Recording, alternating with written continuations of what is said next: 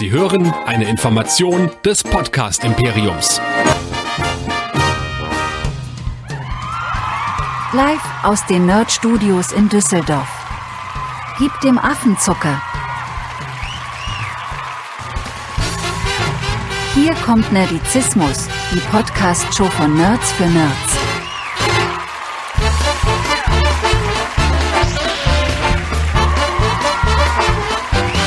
Heute Filmkritiken zu Godzilla vs. Kong und Hereditary.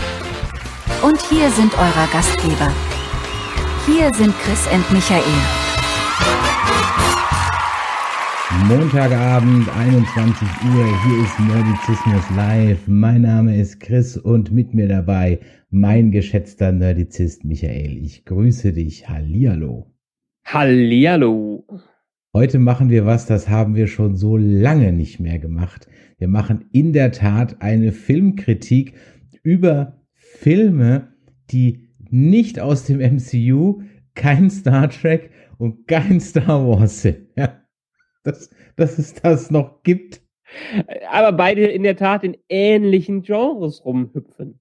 Ja, okay, wo, wo ähm, Hereditary jetzt in einem ähnlichen Genre rumhüpft, das musst du mir gleich mal erklären, aber ähm, das.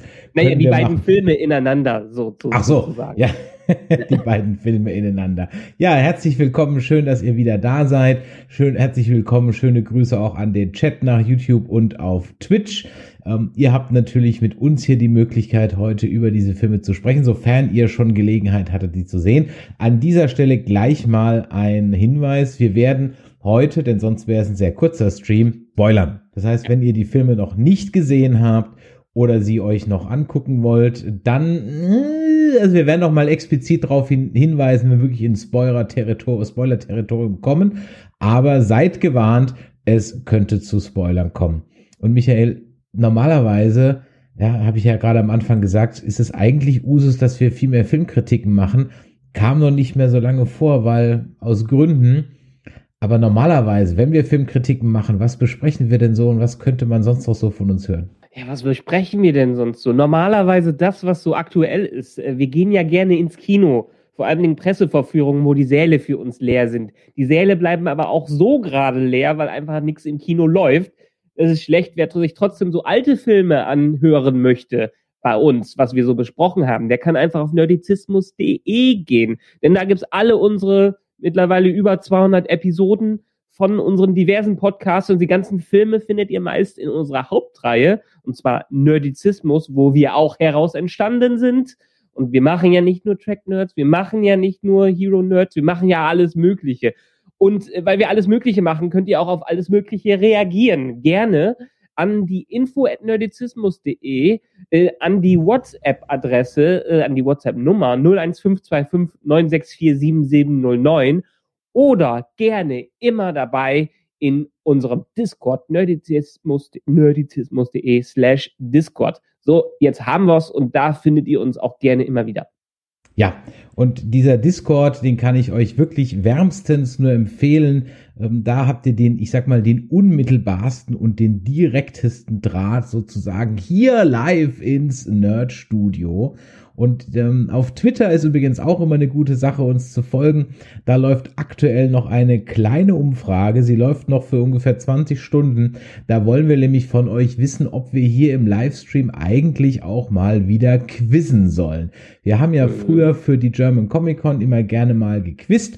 Da übrigens ähm, äh, sind wir auch. Das ist nicht eingeschlafen, das Projekt, sondern wir haben äh, viele Dinge in 2020 da gelernt und wollen es jetzt für, für 2020 da mal ein bisschen überarbeiten. Da kommt also noch was. Nichtsdestotrotz, wenn ihr also mal wieder Bock habt, ob wir vielleicht quizzen sollen, dann lasst uns doch das mal auf Twitter mit der Abstimmung wissen. Das wäre natürlich dann recht hilfreich. So, würde ich mal sagen, Michael, fange mal an, ne? Jo, jo. Ja? Und dann machen wir mit dem No-Brainer fangen wir an, nämlich mit dem, wo man am wenigsten nachdenken muss, weil dieser Film ja nicht mehr ansatzweise zum Nachdenken anregt, aber trotzdem bewegt. Ja, ich würde mal sagen, wir gucken mal kurz in den Trailer rein.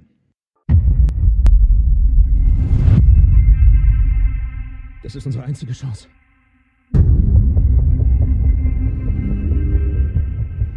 Wir müssen sie ergreifen.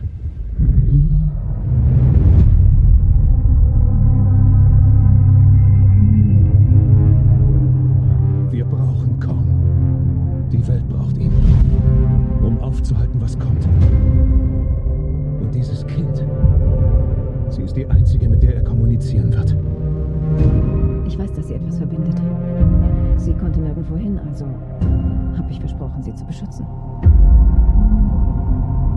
Und ich denke, in gewisser Weise hat Kong das Gleiche getan.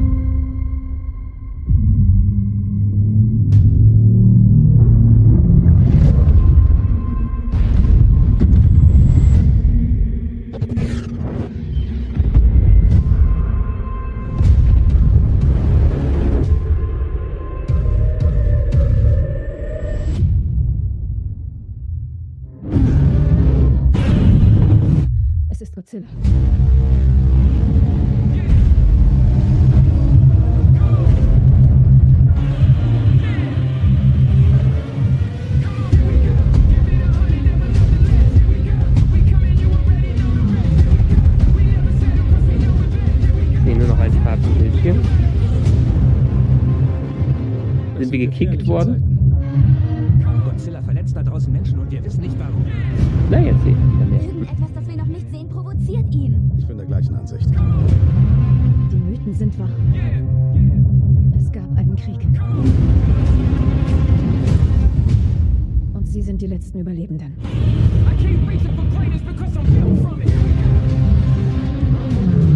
Wer beugt sich wem? Kong beugt sich niemandem.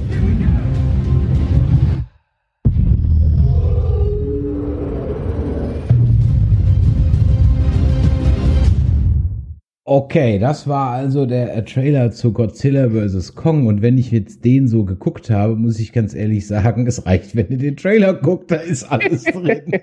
Ich bin gerade, ich bin gerade völlig baff. Ja, ich, ich habe ja gesagt, es bewegt. Es wird vor allen Dingen äh, viel an Erde bewegt in diesem Film. ja, nee, äh, es wird eigentlich am meisten eher von dem Anfang des Films gezeigt. Gar nicht mal so viel von dem Mittelteil. Also Anfang und ein bisschen vom Ende, würde ich so sagen. Äh, auch hier nochmal kurz der Hinweis, wir haben es eben gesagt, wir spoilern bis zum geht nicht mehr.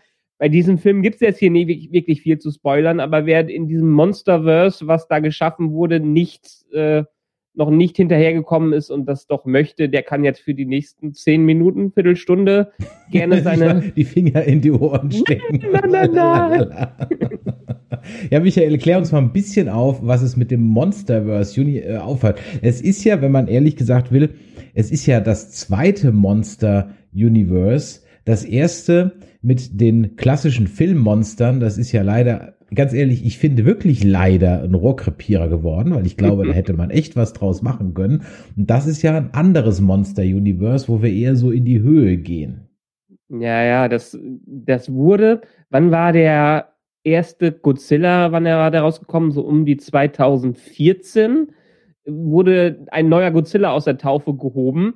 Ähm, Ich erinnere mich noch gut an den 1998er Film, das auch ein Versuch war vom amerikanischen äh, Godzilla wieder äh, in, im amerikanischen Video äh, Kino wieder zu beleben. Nee, jetzt haben es wieder versucht 2014, diesmal in einem sehr ernsten Umfeld, wirklich wieder ernst war der erste Film.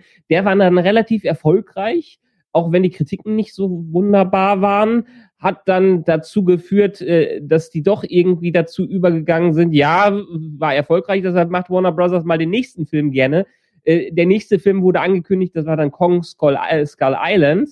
Den haben wir sogar, glaube ich, im, im Cast Ja. damals Ja, besprochen genau, richtig. Ja. soweit ich ihn in Erinnerung Mhm. äh, hab. Der war auch erfolgreich, also hat man sich gedacht, boah, geil, haben wir ein geiles Monster-Universe geschaffen. Machen wir direkt mal weiter mit King, äh, mit äh, Godzilla King of Monsters und dann fulminant endet das alles in diesem Finale und zwar Kong versus Godzilla, Godzilla versus Kong. Ja, und äh, da- das Schöne hieran ist eigentlich, wenn man so sich die Hintergrundstory davon anschaut, die Produktion. King ähm, Godzilla war am Anfang einigermaßen erfolgreich. Kong Skull Island war auch noch, aber der King of the Monsters. King of Monsters, der war eigentlich schon ein ziemlicher Flop. Sowohl bei Mhm. den Kritikern als auch im Kino. Aber wie es so schön im, im Honest-Trailer gesagt wurde, äh, Corporate Inertia, die konnten es nicht mehr aufhalten. Während der im Kino rauskam, wurde der hier schon fleißig gedreht.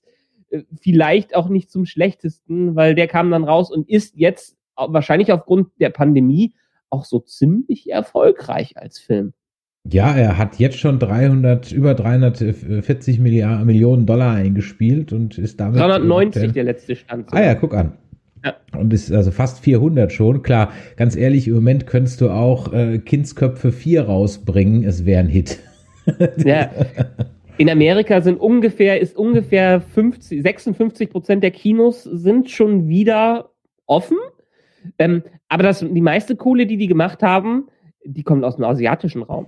Die haben irgendwie die meisten Ländern hier in Europa noch mal gar nicht, noch gar nicht gestartet, weil wir hier überall noch im Lockdown sind.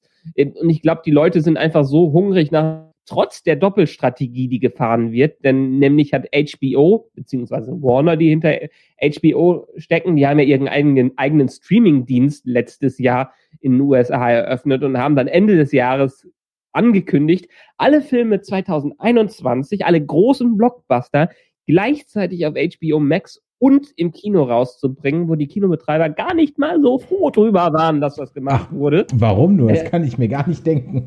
Ja, äh, haben sie so ein bisschen auch wieder zurückgenommen. Die Strategie wird wahrscheinlich 2022 sogar ganz zurückgenommen. Also äh, ich glaube, allein von den Kinobetreibern und den äh, vier- Filmemachern kam ein großer Backlash da rein. Hat dem hier nicht wirklich wehgetan. Erstens hat es wohl für HBO Max zum Riesenerfolg geführt und zweitens haben sie ja auch wirklich einiges an Kohle jetzt wieder eingenommen.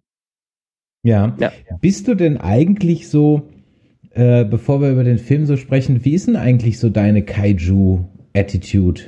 Wie bist du denn so auf Kaijus zu, äh, zu sprechen? Sagen wir mal so, mein Kaiju-Wissen besteht aus RTL 2 Sonntagnachmittagen, wo die ganzen Wiederholungen und schwarz, na nicht mal schwarz-weiß, wo die ganzen alten Schinken da liefen und immer bis zum geht nicht mehr wiederholt worden sind. Ähm, Ein bisschen tiefer in das ganze Kaiju-Verse bin ich eigentlich eher mit sowas wie Neon Genesis oder, oder Pacific Rim eingestiegen. Godzilla war bei mir immer so unter ferner Liefen. Und ich bin in der Tat ein Fan des 1998er Matthew Broderick Films. Ich finde den immer noch so Ganz ehrlich, fett. ja, Ja. Ähm, da ich, ich muss, ich, ich habe auch irgendwie ein, ja, ich, ich kann dem Film auch durchaus aus was abgewinnen, eben weil ich, sage ich mal, halt nicht so in dem Kaiju-Universe drin war, Schrägstrich Ja. bin. Deswegen hat mich dieser Film nicht beleidigt, wie anscheinend viele andere Leute. Und ähm, für mich war der okay. Das ist halt ein, ein großer Kindergeburtstag, der da abgefeiert wird. Ich fand halt hauptsächlich Jean Renault einfach geil, ja. Ähm, der, der geht halt Stimmt. grundsätzlich immer. Ja, das, das war so zu der Zeit 1998. Da hatten wir ja noch Premiere äh, statt Sky. Und irgendwann, als der dann darauf lief, hat den mein Onkel für mich aufgenommen, so wie so viele Filme, die er damals noch auf VHS für mich aufgenommen hat. Äh, Und das war einer der Filme, die ich immer, immer und wieder mir auf meinem Kassettenrekorder, auf meinem VHS-Rekorder angesehen habe. Und dementsprechend auch einer meiner Lieblingsfilme, zumindest zu der Zeit war. Ähm, deshalb, ja, aber das war auch das Nächste, was ich dann mit Godzilla anfangen konnte. Außer, dass ich die RTL 2 Sachen reingeseppt habe, aber nie ganz geguckt habe. Hm. Äh, ist, ist das leider mein, mein, mein Halbwissen, was ich, mit dem ich hier glänze, mit dem ich sowieso hier immer glänze. Also von daher. Alles gut. Ähm, ich muss sagen, ich bin in den letzten anderthalb oder andersrum. Ich glaube, ich bin so ein bisschen durch dieses Remake, bin ich so ein Ticken in diese. Ich glaube, der Auslöser war schon so Pacific Rim. Weil Pacific Rim war eigentlich schon so das, was, was ich total geil finde. Ich warte ja, Ja. immer noch auf einen geilen MacWarrior-Film. Ich frage mich, warum niemand MacWarrior, ich würde sogar einen Battletech-Film sehen, ja. es gibt nichts zu Battletech, ja. Ich weiß gar nicht warum. Es ist, Battletech wäre so geil. Also stehe ich natürlich auf große Roboter. Ähm, die Neon Genesis Evangelion-Reihe, da hatten wir ja schon mal ein bisschen drüber gesprochen. Da muss ich noch mal irgendwann Zeit finden, dann einen Einstieg zu finden. Und dann war natürlich so diese Godzilla-Geschichte von 2014 mit Brian Cranston und so, war natürlich eine, ein klassischer Monsterfilm, der auch so, ich sag mal, sehr nummer sicher gegangen ist, aber das war ja auch in Ordnung. Also zeigt dein Monster erst ganz am Schluss Ja. und so weiter und so weiter. War ja alles, es war so richtig beide Book, ja. Aber das war ist Habe okay. ich dich damals da mit reingebracht mit meinen Kinokarten? Ich, ich kann sein, ich weiß nicht mehr, oder waren wir da Warst in du der PV? dabei? Ich, ich weiß es nicht mehr, keine Ahnung.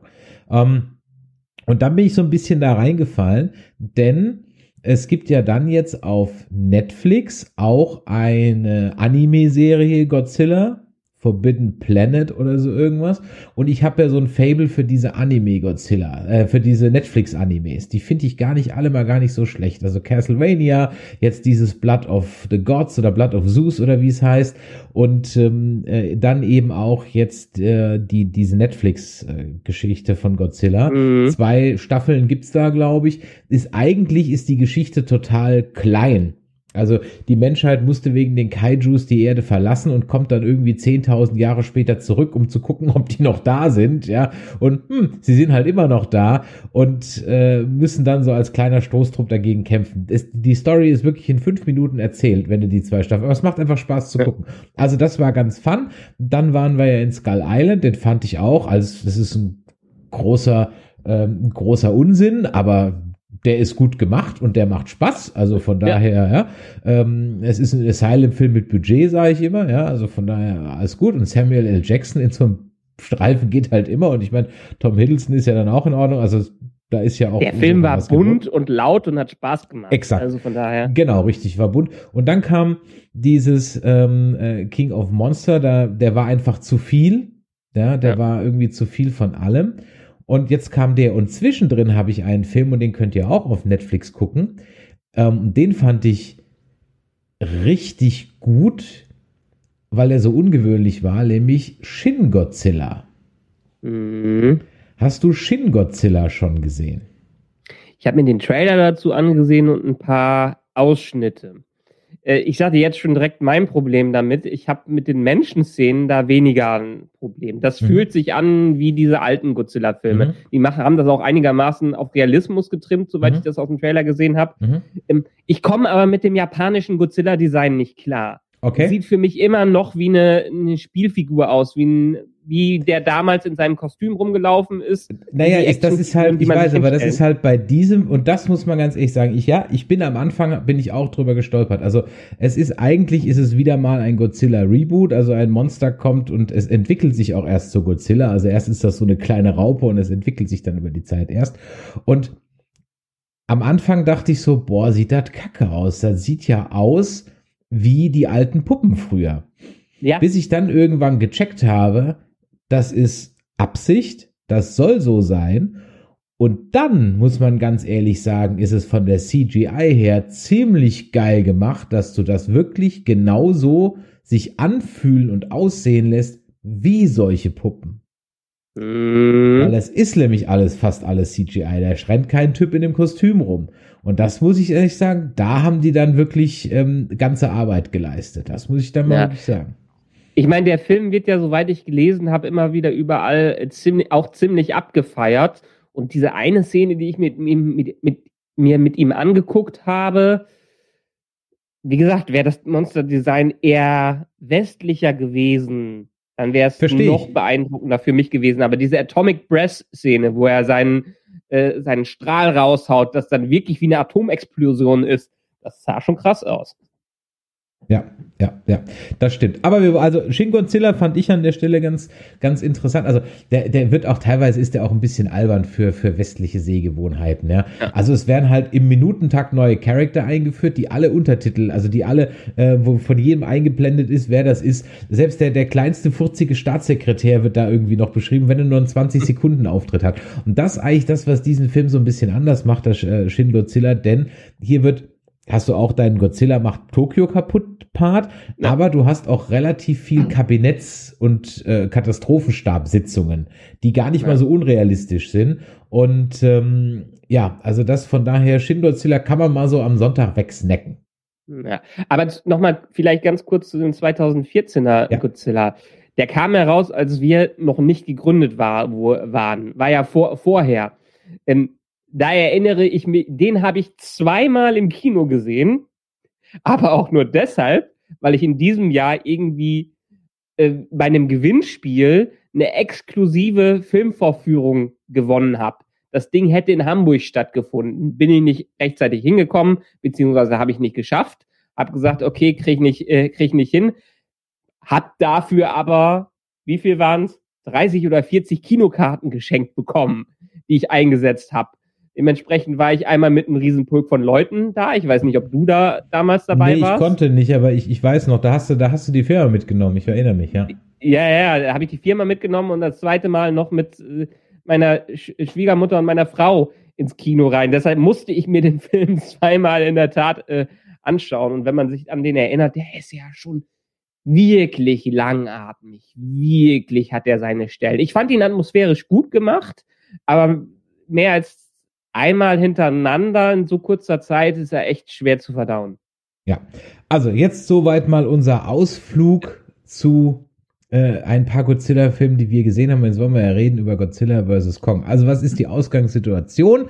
Ähm, wir haben also Godzilla, Godzilla kommt wieder. Wir haben Skull Island, die Menschheit entdeckt in den 70ern Skull Island und äh, King Kong. Wir haben ähm, Godzilla King of the Monsters. Ein paar Monster erheben sich, Godzilla macht sie alle platt und es kommt raus, dass es eine Hohlerde gibt. Hahaha. Ha, ha. Es gibt, now we get into Spoilers, ja. Ähm, es gibt also eine Hohlerde, es gibt eine, ähm, eine böse Organisation namens Monarch. Ähm, nee, die ist gar nicht böse. Das ist Nee, einfach die so ist eine nicht Wissen- böse. Genau, die ist, gar nicht, äh, die ist nicht böse. Die, die erforscht diese Ereignisse. Das ist aber so ein bisschen wie Scully und Mulder, nur in groß. Und ähm, dann gibt's noch diese Umweltterroristen, die gibt's noch, genau. Und ja, am Ende von äh, King of Monsters kommt eigentlich mehr oder weniger so raus, äh, das sind teilweise auch Außerirdische. Godzilla hat äh, verteidigt die Menschheit ähm, auf seine ihm einzigartige Weise gegen diese außerirdischen Monster und ähm, ja, man koexistiert halt so ein bisschen nebeneinander aus die Maus. Ganz Kurzfassung. So. Ähm, genau, und dann geht's jetzt weiter mit äh, Kong versus oder Godzilla versus Kong. Worum geht's? Ja, Godzilla fängt plötzlich an, wahllos anscheinend Städte anzugreifen und man weiß es irgendwie nicht so genau warum. Und da entsinnt man sich, dass man ja in einem, äh, ja, wie soll ich sagen, in so einem Art Tru- Truman-Show-Studio, was man um Kong drumherum gebaut hat, auf Skull Island ihn irgendwie noch beherbergt und äh, ja, dann entschließt man sich, Kong mal zu Godzilla zu bringen, dann die mal miteinander reden und mal fragen, was da so los ist. Soweit erstmal zum ganz kurzen Plot. Wie fandst du ihn? Mal so in einem Satz. Was sind deine Gedanken zu Godzilla vs. Kong? lustig. Also es, es ist, er- hat mir größtenteils Spaß gemacht. Er ist völlig schwachsinnig, völlig behämmert, völlig abgehoben und einfach das Blödeste, was ich im Film seit Jahren gesehen habe, aber auch eins der deshalb kurzweiligsten Sachen, die ich seit Jahren gesehen habe. Mhm. Ging mir ehrlich gesagt auch so. Zwischendurch dachte ich so, boah, die lassen wirklich kein Klischee aus. Aber dann muss man sagen, ist das am Ende einfach so fucking over the top, ja. Äh, ich kam mir so ein bisschen vor, wie so ein Kind, das halt mit seinen Monsterfiguren gerade in seinem, ähm, in seinem Kinderzimmer halt Kong vs. Godzilla nachstellt, ja, in der Ja. Lego-Stadt. Ich meine, ich mein, schau dir an, was haben wir? Wir haben einen relativ bodenständigen 2014er Film. Ja. Der war ja wirklich auf Realismus getrimmt. Dann haben wir Kong Skull, I- Skull Island, der eher so im Actionkino der 70er wirklich äh, verbunden war. Dann haben wir King of Monsters, der ein ernstzunehmender Kaiju-Film war, aber dementsprechend völliger Downer. Und jetzt haben wir alles Abgehobene, was in Anime und Kaiju-Sachen überhaupt reingeschmissen werden kann. Wir haben Verschwörungstheorien, wir haben einen riesen Roboter, wir haben eine Hohlerde, äh, wir haben riesige Monster, die gegeneinander äh, kämpfen. Wir haben Menschen, die nichts miteinander zu tun haben. Wir haben Technologie, die aus der Zukunft stammen könnte. Wir haben einfach alles in diesem fucking Film mit drin, was nicht mal ansatzweise Sinn mehr macht, wenn man sich den Kontext der anderen Filme anschaut. Da Ja. haben die einfach mal ähm, äh, Elon Musks äh, schnelle Tunnel überall unter der Erde verbunden, dass man von Tokio äh, nach Boston innerhalb von na, 90 Minuten oder so kommt Ja, oder 180 ja. Minuten.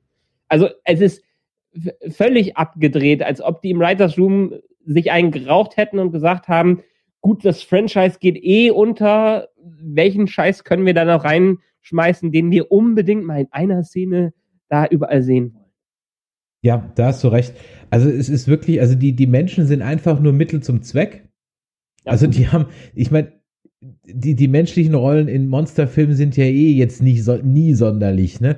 Aber hier sind die halt einfach nur, also selbst Stichwortgeber wäre noch zu viel gesagt, ja. ähm, äh, also es, es, es macht auch, also es, es, es trägt auch teilweise gar nichts, also es ist völlig wurscht. Also das Einzige, was die machen, ist, dass sie halt Kong ähm, auf das Schiff verfrachten und ab dann ist es sowieso, pff, dann macht er eh, was er will. Ja, ähm, ja, diesen, diesen ganzen Subplot mit dem Verschwörungstheoretiker und Eleven, der Ja. wäre einfach gar nicht nötig. Die hätte man rausschneiden können genau. und das hätte dem Film nichts getan. Ja. Und ähm, ja, also das muss man halt, muss man einfach sagen. Was ich halt schade fand, ist, dass halt Dinge aus dem King of Monsters dann jetzt halt, also du hast schon gesagt, teilweise völlig negiert werden. Ähm, dass manche gar nicht mehr vorkommen, also zum Beispiel diese Bioterroristen, ja, ähm, die kommen gar nicht mehr vor, die spielen überhaupt keine Rolle mehr. Ähm, Ja. Dann, dass plötzlich Future Tech drin ist, ohne Erklärung. Also Ja. völlig ohne Erklärung. Plötzlich haben die diese, diese Highspeed-Underground-Bahn, plötzlich haben die so Shuttle, mit denen die dann rumfliegen und so weiter, die also, die, die auch gar nicht brauchst übrigens. Du hättest auch genauso gut mit dem Helikopter da reinfliegen können. Also es wäre Ja. völlig wurscht gewesen. Also woher diese Hightech kommt, also warum, äh, vielleicht um dann, und das ist jetzt, und now we get into Spoilers, vielleicht um natürlich dann irgendwo jetzt halt Mechagodzilla ähm, zu erklären. Denn Eine Rechtfertigung, wie der auftauchen kann. Genau, was aber halt auch nur äh, am Rande erklärt wird irgendwie, weil wenn du jetzt nicht King of Monster kennst, beziehungsweise den jetzt auch nochmal dir ins Gedächtnis gerufen hast, du eigentlich als Zuschauer gar nicht checkst, warum Mechagodzilla auf einmal durchdreht. Und Mm, da wird überhaupt nicht in dem Rückblick mal eben kurz gezeigt, dass das halt irgendwie, mein Gott, wie heißt dieses dreiköpfige Monster? Ähm, ja, Ghidorah. das, Ghidorah, dass das halt ein Ghidorah-Kopf ist. Ja. Ja. Ähm, Und vor allem Dingen, es wird noch nicht mal gesagt, der Typ, der den steuert, ja. äh, den Mechagodzilla, ist der Sohn vom ehemaligen Monarch-Chef, der im letzten Film gestorben ist. Ach, okay. Ja, es ist ein Subplot, der nicht mal ansatzweise äh, der überlebt hat auf dem Schnitttisch. Und da wollte ich nämlich, glaube ich, gerade hinaus. Ich glaube, das ist sowas so, brauchen wir das? Ah, weg. Brauchen wir, komm, Ja. zu, zwei Sätze, der- kommt der Sack zu viel. Die reden schon hier 30 Sekunden am Stück raus, weg. Du, die haben, die haben Lance Reddick, den man vielleicht ähm, am besten aus, ähm, wie heißt, äh, Fringe noch kennt. Mhm. Der hatte ja eine kurze Szene da drin. Der hatte einen ganzen richtig langen Subplot. Die haben Tage, Wochenlang mit dem gedreht. Auch alles nicht mit drin. Ich meine, wäre auch wirklich nicht nötig gewesen. Wir haben schon zu viele Menschen in diesem Film gehabt, aber die haben sich wohl auch dann gedacht, okay, wir müssen ein paar Stars mit reinnehmen, ein paar große Namen. Die letzten hatten ja von der erste hatte Brian Cranston, äh, dann hatten wir Samuel L. Jackson, äh, äh, Kong Island und ganz, ganz viele hochkarätige Leute, bis zuletzt dann in dem King of Monsters dann irgendwie der größte Name dann Kyle Chandler da drin war. Und da haben wir gesagt, okay, ein paar gut, ein paar gute Schauspieler müssen wir noch irgendwie bezahlen, damit wir diesen, äh, diese, diese Subplots rechtfertigen können. Und ja, wenn sie eine Sekunde da drin haben, dann brauchen wir sie vielleicht nicht äh, mehr in Prämien bezahlen, so ungefähr.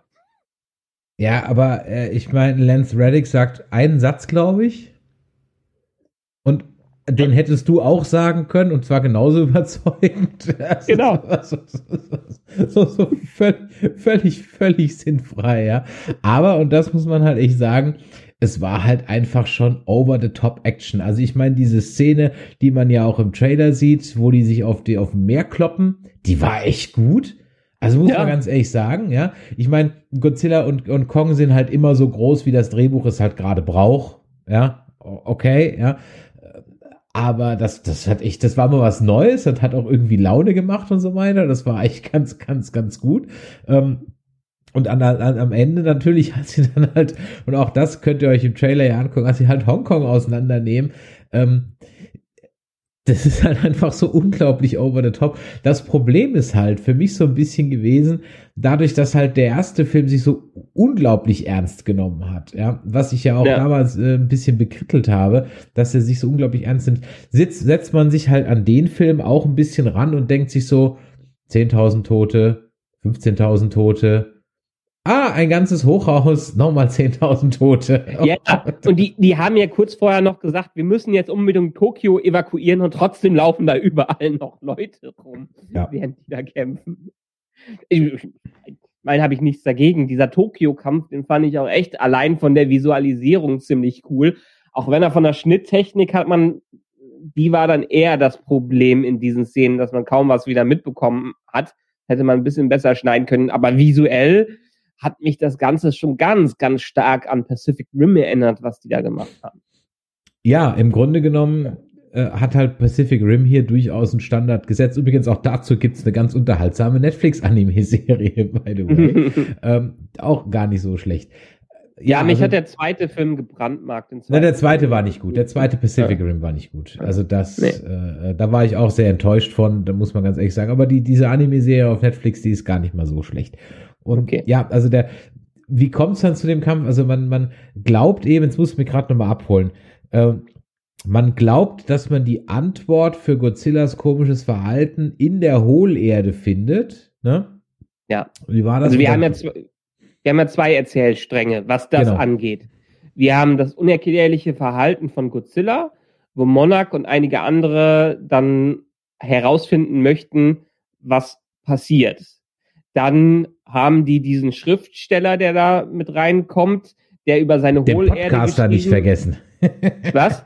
Den Podcaster nicht vergessen. Den Podcaster. nee, nee, aber wir haben, genau, bevor ich da Ja. äh, darauf eingehe, also wir haben den einen äh, Plot. Godzilla kommt drauf an, was können wir gegen Godzilla setzen? Ah ja, wir hatten ja noch diese Hohlerde, da gibt's eine Energie, äh, die kann uns scheinbar helfen, in irgendeiner Art und Weise eine Waffe gegen Godzilla zu entwickeln. Und wer kann uns dann hinführen? Das ist Kong, der in der Truman Show lebt.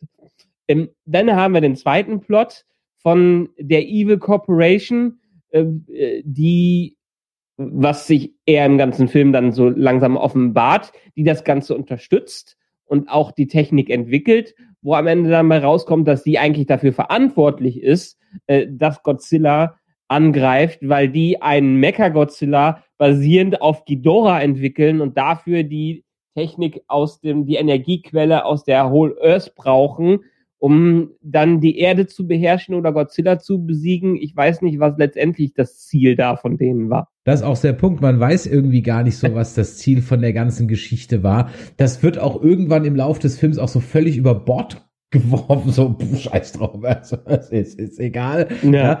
Ähm, dann kommt dann raus, dass also, ich schätze mal, die Rasse von Godzilla, also Riesengorillas, schon immer gegen Kaijus gekämpft hat, weil sie sich dann Äxte machen aus ähm, Godzilla-Rückenflossen, die Ja, und lustigerweise dann genau in eine Ausformung in einem Thronsaal unter der Erde für King Kong. Ist, irgendwo muss der King ja noch herkommen. Ne? Jetzt haben wir unseren King Kong Mhm. und ja, es sind alles Alpha-Tierchen, Alpha-Prädatoren. Äh, und nur einer kann überleben. Das war, also ja, da, also dann muss man echt sagen, da saß ich wirklich vom Fernseher, da ist mir äh, äh, dann teilweise die Kinnlade runtergefallen, wo ich gedacht habe, das ist, was, was, was, was ist das jetzt? Ein Thron für Godzilla? Was, was ist das? Ja, Ja. Aber es war ein, aber ich meine, dann, da war ich schon beyond, ne? Und, und dann kam irgendwann diese Mecha-Godzilla-Nummer, äh, der dann halt durchdreht, was man so gar nicht rafft, denn du hast es ja gesagt, irgendwie die Zapfen, ist auch total sinnlos. Die haben in, in King of Monsters haben sie noch so einen, so einen abgeschlagenen Ghidorah-Kopf Ja. und, und jetzt ziehen sie also die Energie aus der DNA, aber das schließen sie dann irgendwie an die Knochen an. Das ist so total sinnlos ist. Warum haben sie nicht einfach den, den, der, die, diese ganzen Kabel sind an die Knochen angeschlossen? Nee, ich habe das ja, ja ich Gibt ja kein Gehirn mehr, was viel mehr Sinn machen würde. Ja? Ich habe das eher verstanden, dass es so ein bisschen wie bei Neon Genesis wäre, äh, wie bei den Eva-Piloten, dass irgendwen brauchen, der den steuert. Äh, Aber die Maschine ist so dermaßen komplex, dass die das nur mit Hilfe der telepathischen Connection von Ghidorah hinbekommen, dass überhaupt jemand den steuern kann. Ach so, nö, ja, okay, frag mir jetzt nicht, wie das jetzt im Detail war, ne? Aber ich hätte es halt einfach logischer, logischer gefunden, ja? ähm, wenn die halt da einfach so ein wabbelndes Gehirn gehabt hätten, an das sie es halt irgendwie angeschlossen hätten. Das hätte einfach, ja, also von daher, okay. Ja. Hier wird noch gesagt äh, im Chat, er kennt den, einer kennt den Regisseur von dem Film nicht, sagt ihm gar nichts. Äh, was Ähm, hat er der denn hat- bisher gemacht? Adam äh, Wingard. Adam Wingard, genau. Der hat ähm, das Remake oder die Fortsetzung oder was auch immer von Blair Witch gemacht von 2016. Er hat Death Note gemacht. Das sind eigentlich so die zwei bekanntesten, die man so im Grunde genommen von ihm kennt. Ansonsten muss man von dem nicht so viel kennen. Also Death Note und, äh, und, und Blair Witch von 2016. Das waren eigentlich so die, die Geschichten. Und zwei Folgen Outcast. Mhm. Ja, ansonsten Musik, die Musik ist wieder von Junkie XL, also der macht, der hat, glaube ich, zu den anderen die auch gemacht, wenn ich mich recht entsinne. Ähm, das passt halt, mh, ja, so mal und passt mal so nicht, ne? Okay, das, das hat er manchmal halt so, ge- genau, ich, ich, ich sehe gerade, er hat auch den Score zu vielen Mass Effects gemacht und genau, das ist so ein, so ein Mass Effect Score und deswegen Ja. passt das, ja, hm, hm, hm, hm, hm. der war okay, aber er passte für mich nicht für diese Art von Film. Der hat übrigens auch zusammen mit ähm, Hans Zimmer Batman vs. Superman gemacht, ähm, aber da hat man, glaube ich, jetzt für den Snyder Cut viel von seiner Mucke wieder rausgenommen.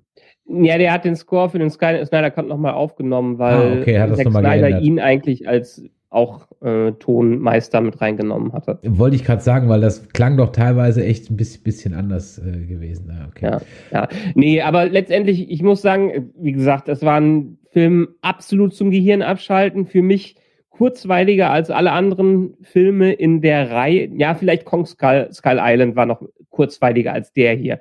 Aber es ist etwas, was man eigentlich hätte man sich das auf dem fettesten Bildschirm auf dem im Kino ansehen müssen, diesen verkackten Film, weil ich glaube, da hätte er am besten gewirkt äh, und wäre am besten rübergekommen und nicht über ein Streaming-Portal wie HBO Max. Das, das ist etwas schade. Deshalb, wenn es die Gelegenheit gibt und das Infektionsgeschehen ein bisschen abflaut, Dann könnte man durchaus Kino an, ja. empfehlen, den im Kino zu gucken. Ja. Ja. Ja, ähm, äh, äh, Stefan 77, es gab, äh, nee, nee, es gibt noch einen anderen Blair Witch äh, von 2016. Ja. Ähm, äh, ist ein den habe ich Reboot. aber auch noch nicht. Das ist, glaube ich, ein Reboot oder sowas. Den habe ich Ja, oder ein, oder ein Sideboot oder was. Irgendwie sowas, Jedenfalls haben sie nochmal neu gemacht. Das- ja. Also, das bringt uns gleich zu unserem nächsten Film, den wir heute besprechen. Aber jetzt nochmal abschließend dein Urteil. Also, ich sage über Godzilla vs. Kong, großer Kindergeburtstag, kann man sich an einem Sonntagmittag mal so wegsnacken. Ähm, wie gesagt, wie du gerade eben gesagt hast, wenn ihr die Möglichkeit habt, den über den Beamer auf einer Leinwand zu gucken, beziehungsweise dann im Kino zu sein, oder ihr macht halt eben VPN und HBO Max, guckt sie euch an. Ich denke mal, dass der wahrscheinlich relativ zügig bei Sky laufen wird, oder? Ich glaube, der ist bestimmt in so einem Package drin wie auch Wonder Woman 1984 und so ein Kram, ne? Ja, kann ich, kann ich mir vorstellen. Und das Schöne ist, weil der erfolgreich ist, eigentlich hatten sie das Monsterverse damit abgeschlossen, aber die Einnahmen garantieren, dass wir nochmal ein Sequel bekommen. Die wissen aber noch nicht, in welche Richtung sie gehen können, äh, weil sie eigentlich jetzt schon alles reingehauen hatten, was Auch sie gibt ja noch, gibt ja noch Baby Godzilla und keine Ahnung was, ne? genau. Das ist eine gute Idee, äh, Limek. Äh, Wir könnten gleich noch den Shang-Chi-Trailer bequatschen. Den habe ich nämlich noch gar nicht gesehen. Das Ach, nicht? Okay. ist eine gute Idee, sehr gut. Schön, dass du uns dran erinnerst. Das werden wir einfach spontan gleich noch mit reinschieben. Aber Jo. wo gerade eben schon das Stichwort Blair Witch gefallen ist, wollen wir doch noch einen Horrorfilm besprechen, der schon einen Ticken älter ist. Nämlich, wir haben äh, geschaut, ähm, ein Film, der heißt nämlich Hereditary.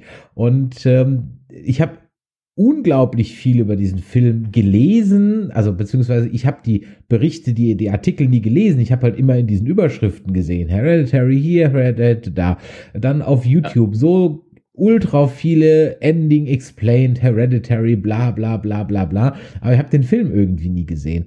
Und dann Mhm. ploppte er ähm, jetzt letztens auf, auf, hahaha, wo war's? Ich glaube zu kaufen bei Amazon Prime, glaube ich, habe ich ihn gekauft oder geliehen, weiß ich gar nicht. Ähm, Und äh, da ploppte der halt auf und ich okay, ja cool, also gut, komm, den, den, den leiste dir, geliehen habe ich ihn, genau, den leiste dir jetzt mal eben schnell. Und was ich gar nicht wusste ist, und dann hätte ich nämlich schon viel früher reingeguckt, das ist nämlich ein Film von 2018, ähm, nämlich der ist mit ähm, Tony Collette und Gabriel Byrne. Ja. Und die mag ich ja eigentlich beide gerne. Und ähm, von daher habe ich mich eigentlich gedacht, komm, wieso habe ich den noch früher nicht noch, äh, noch gar nicht geguckt? Ja, ein Horrorfilm, irgendwie klassisch Horror und doch nicht klassisch Horror. Was denkst du über Hereditary? Ich habe dich ja ein bisschen genötigt, ihn zu gucken. Mhm. In der ersten Stunde habe ich mich auch genötigt gefühlt, als ich den geguckt habe. Es ist nicht umsonst, dass dieser Film zwar von den Kritikern hochgelobt wird, aber beim Audience Score, wo man sagt, irgendwie A bis F, ein D plus erhalten hatte, weil er ist nicht leicht verdaulich. Und ich dachte auch in der ersten Stunde von dem Film, äh, das gefällt mir gar nicht. Wir sind komplett auf Distanz von den Leuten. Ich gehe nicht ins Detail ein. Wir gehen gleich mal in, ins Detail rein. Erste Stunde äh, muss ich sagen, nee, habe ich mein Handy rausgeholt, habe ich nie so viel Bock gehabt, weiter zu gucken. Zweite Stunde nimmt der aber deutlich an Fahrt auf und geht ins klassische Horror-Ding rein. Und das hat für mich ganz, ganz viel gerettet in diesem Film. Wenn ich über ihn nachdenke, dann ist er unglaublich gut. Wenn ich über ihn nachdenke, den ist mal er gleich.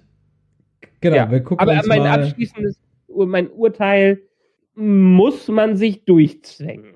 Ah, okay. Also, wir schauen uns mal den Trailer dazu an.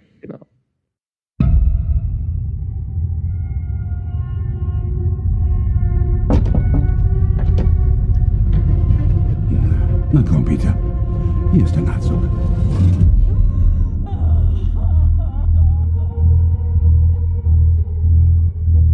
Es ist tröstlich, hier heute so viele fremde Gesichter zu sehen. Meine Mutter hätte das sehr bewegt, auch wenn es sie stutzig gemacht hätte. Meine Mutter war eine sehr verschwiegene und distanzierte Frau. Ist das Grandma? Du warst immer ihr Liebling, das weißt du, oder? Sogar schon als Baby. Ich sollte dich nie stillen, das wollte sie immer tun. Aber sie war auch eine ziemlich schwierige Frau, was vielleicht meine Art erklärt. Ich kenne sie von ihrer Mutter. Was? Manchmal könnte ich schwören, dass ich ihre Anwesenheit spüre.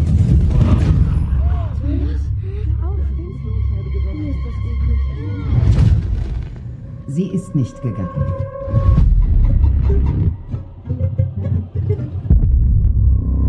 Sie hatte diese Rituale, diese Freunde. Und wer soll sich jetzt um mich kümmern? Denkst du, ich kann mich nicht um dich kümmern? Aber wenn du stirbst? Sie war gar nicht mehr richtig hier.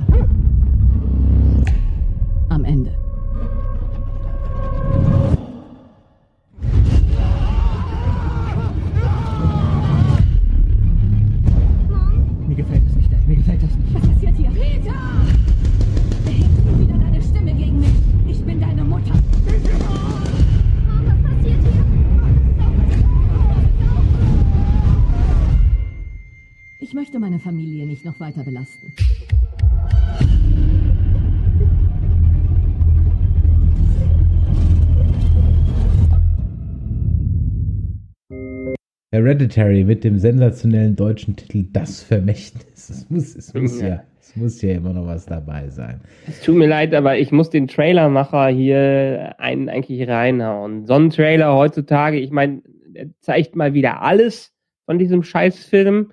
Entschuldigung, nicht Scheißfilm, aber von diesem Film. Und dafür gucke ich mir eigentlich fast gar nicht mehr gerne Trailer, vor allen Dingen für Horrorfilme an, weil die einfach zu viel verraten.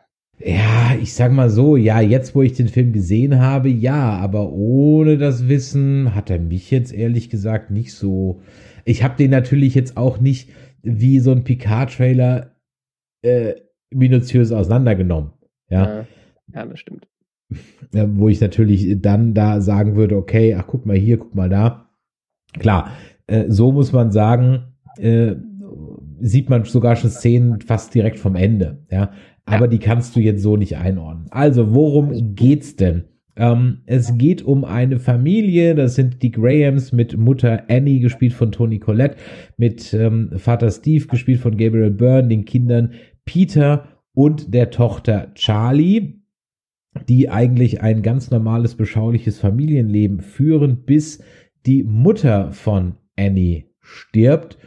Und dann findet die Beerdigung statt und irgendwie sind auf dieser Beerdigung schon ungewöhnlich viele Leute. Das macht schon die Mutter irgendwie stutzig. Gut, soweit erstmal ganz normal und sie leidet ein bisschen drunter, aber ich sag mal, das ist alles noch im Rahmen. Aber dann hat sie irgendwie das Gefühl, dass sie ihre Mutter nicht los wird und dass die irgendwie immer um sie rumschwirrt und auch ihre Tochter Charlie zeigt immer mehr ähm, ja seltsame Verhaltensweisen und das Ganze ja explodiert äh, dann am Ende in einem ja durchaus veritablen äh, Horrortrip. Der Punkt ist und das ist eigentlich das, was du vorhin gesagt hast, im Gegensatz zu ich sag mal einem Freddy Krüger oder so einem Halloween oder Freitag der 13. oder Tanz der Teufel, so diese Horrorfilmdinger, baut sich das Ganze hier halt erst sukzessive auf. Ihr könnt es ein bisschen vergleichen mit dieser Spuk in Hill House Reihe. Ähm, die ist so ähnlich. Ja, das heißt, ich viel von dem Grusel und ähm, der hier in der im ersten zwei Dritteln des Films stattfindet oder vor allem im zweiten Drittel des Films stattfindet, der ist sehr subtil. Da bewegt sich noch was im Hintergrund ähm, und so weiter. Ansonsten könnte man eigentlich den Film eigentlich auch nennen Foreshadowing the Movie. Ja, also mhm. es ist wirklich, also ähm, wenn ihr mal Filmstudenten unterrichten wollt und ihnen Foreshadowing erklären wollt, nehmt diesen Film. Es ist, es ist unglaublich. Ja, ja, muss man sagen. Aber ich glaube, damit habe ich noch nicht mal das Problem gehabt ich mag eigentlich auch ruhige Horrorfilme. Äh, sowas wie jetzt aus den letzten Jahren Quiet Place, Get Out, war ich großer Fan von, als ich die gesehen habe. Das Problem bei diesem hier war für mich vielleicht auch die zweigeteilte Struktur, dass wir zwei gänzlich unterschiedliche Filme in der ersten mhm. und zweiten Hälfte haben. Mhm. Und das wäre für mich in der ersten Hälfte noch nicht mal schlimm gewesen. Für mich war der Knackpunkt an der ersten Hälfte, dass diese komplett distanziert und losgelöst von allen Personen, die da drin sind, stattgefunden hat. Wie ein Traum, auf den man draufschaut. Ich bin mir klar, dass, das jetzt irgendwie schon bewusst war, wie sie es eingesetzt haben. Ähm, aber ein großes, ein großer Punkt an Horrorfilmen, warum irgendwann der Horror ausgelöst ist, ist, dass man mit den Figuren sympathisiert. Äh, dass man sich in die Figuren hineinversetzt und mit diesen mitfühlt. Das hat man im ersten Teil dieses Films ganz und gar nicht. Bis auf äh, sie, die Mutter, sieht man eigentlich kaum jemanden länger von vorne. Wenn du mal so ein bisschen da drauf geschaut hast. Alles ist irgendwie sehr distanziert. Von hinten, von weit weg. Den Vater sieht man auch ganz, ganz, ganz lange nur den Hinterkopf quasi von ihm. Man sieht keine aktiven Dialoge. Man sieht alles, als ob man als Fremder wirklich auf diese Szene draufschaut. Ähnlich wie es diesen Puppenhaus hat, als ob man auf dieses Puppenhaus von Ferne draufschaut. Als te technisch gesehen fand ich das ganz groß, als ich mir drüber nach, äh, als ich drüber nachgedacht habe. Aber um in den Film reinzukommen und etwas zu fühlen, hat für mich die erste Hälfte des Films überhaupt nicht gezogen. Mhm. Meinst du jetzt wirklich die erste Hälfte oder mach's mal an einem Ereignis fest, ab wann es dann besser wurde? Bis die Und Seance ist. Bis zu, ach, echt bis zur Seance? Okay. Ja, das, das ist der Cut. Und da, ich, ich habe bewusst darauf geachtet, zumindest ab der Familienseance. Mhm. Ihre Szenen äh, von der Mutter, ich komme gerade nicht die ganze Zeit auf, äh, auf ihren Namen. Annie. Sie, ja, sie sieht man ja zwischendurch doch, also gerade so in dieser, ähm, in den, in, in der Therapiegruppe und so, hat man ja viel, ist man nah an sie dran, da kommt man näher an sie dran. Ne? Auch bei anderen kommt man ein bisschen näher, aber nicht so persönlich wie an sie. Mhm. Alle anderen sind trotzdem noch äh, dis, äh, distanziert und irgendwie werden die seltsamen und unnahbar dargestellt, auch vor allen Dingen die Tochter. In den Sohn kommt man nicht rein. Wie gesagt, der Vater, der wird sowieso immer nur von hinten äh, gezeigt. Was persönlicher wird, ist sie. Ab dem Moment, wo die Seance ist und spätestens ab dem Moment, wo die Seance äh, ist äh, für die Familie, geht die Kamera ganz nah an die Leute dran. Wir sind wirklich, wir betreten ihre Familie quasi. Wir kommen mit in die Trauer und den Horror, den die da erleben, erleben wir dann hautnah an, an denen dran. Und dann fühlt man auch mit denen äh, mit. Vorher war es wirklich nur ganz lose als Versatzstücke äh, eingesetzt. Vielleicht nochmal auch die Szene ähm, mit, dem, mit dem Auto, wo die Tochter geköpft wird, wo man auf ihn dranhält, aber durch seine Reaktion, durch, seine Tra durch sein traumatisch, er traumatisches Erlebnis und seine Reaktion darauf, fühlt man ja auch nicht mit ihm. Echt? Ähm, er, okay. Ja, hatte ich das Gefühl, ja, boah, was ist jetzt passiert? Ich will mich nicht umdrehen. Aber er wird als sehr unnahbar für mich äh, darge Okay. dargestellt.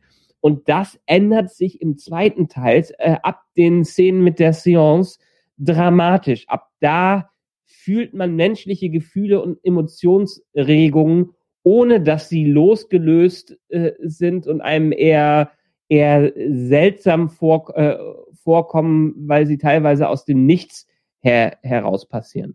War für mich der Eindruck. Okay. Den teile ich halt 0,0. Ja. Also überhaupt nicht. Ich bin gerade, ich, ich bin gerade echt baff. Ähm, weil, ja, ich geb, ich, ich gebe dir recht, es dauert ein bisschen. Ne? Okay. Äh, es ist definitiv jetzt kein Film, der losgeht und dann bist du sofort irgendwie drin. Okay, Haken dran. Aber der Film hatte mich und ab jetzt, wie gesagt, Heavy Spoilers. Der Film hatte mich dann definitiv als äh, die Tochter stirbt. Ähm, und zwar auf sehr drastische Weise, die man so gar nicht sieht, sondern das ist so ein Stilmittel des Films. Das heißt, es passiert was, du siehst aber nur die Reaktion, aber nicht das Ergebnis. Und das Ergebnis siehst du erst irgendwann teilweise Minuten, manchmal sogar eine halbe Stunde später. Ja. Dieser, Ähm, dieser dumpfe Pock. Pop. Das heißt, die, die, die, die Tochter hat eine Allergie. Sie wird von ihrer Mutter mit ihrem älteren Bruder auf eine Party geschickt und äh, weil das Kind halt doof ist, ja, ähm, futtert es was, wo Nüsse drin sind und sie kriegt einen allergischen Schock. So, dann ähm, fahren sie, wollen sie also ins Krankenhaus fahren. Der Bruder verfrachtet sie ins Auto. Sie wollen ins Krankenhaus fahren. Sie kriegt keine Luft. Sie macht das Fenster auf, steckt den Kopf raus und dann sieht man eben nur noch den Bruder und hört nur noch ein Bong. Und dann sieht man ab jetzt nur noch erstmal für eine für Viertelstunde, 20 Minuten eigentlich bloß noch den Bruder. Ja. Ähm, nein, nicht ganz so lang. Du siehst für fünf Minuten den Bruder, wie er geschockt im Auto sitzt, sich nicht umdreht, dann nach Hause fährt, ins Bett geht und sich ins Bett legt, keine Ahnung, schläft nicht. Und dann hörst du eigentlich nur, siehst du so ein Überblenden, wie es halt langsam hell wird und dann hörst du einfach nur den Schrei der Mutter, die dann das tote Kind im Auto findet. Und ähm, da muss ich sagen, ab dem Moment hatten sie mich. Und äh, man muss ja ganz ehrlich sagen, Toni Collette ist halt schon eine geile Schauspielerin, das muss man ganz ehrlich sagen.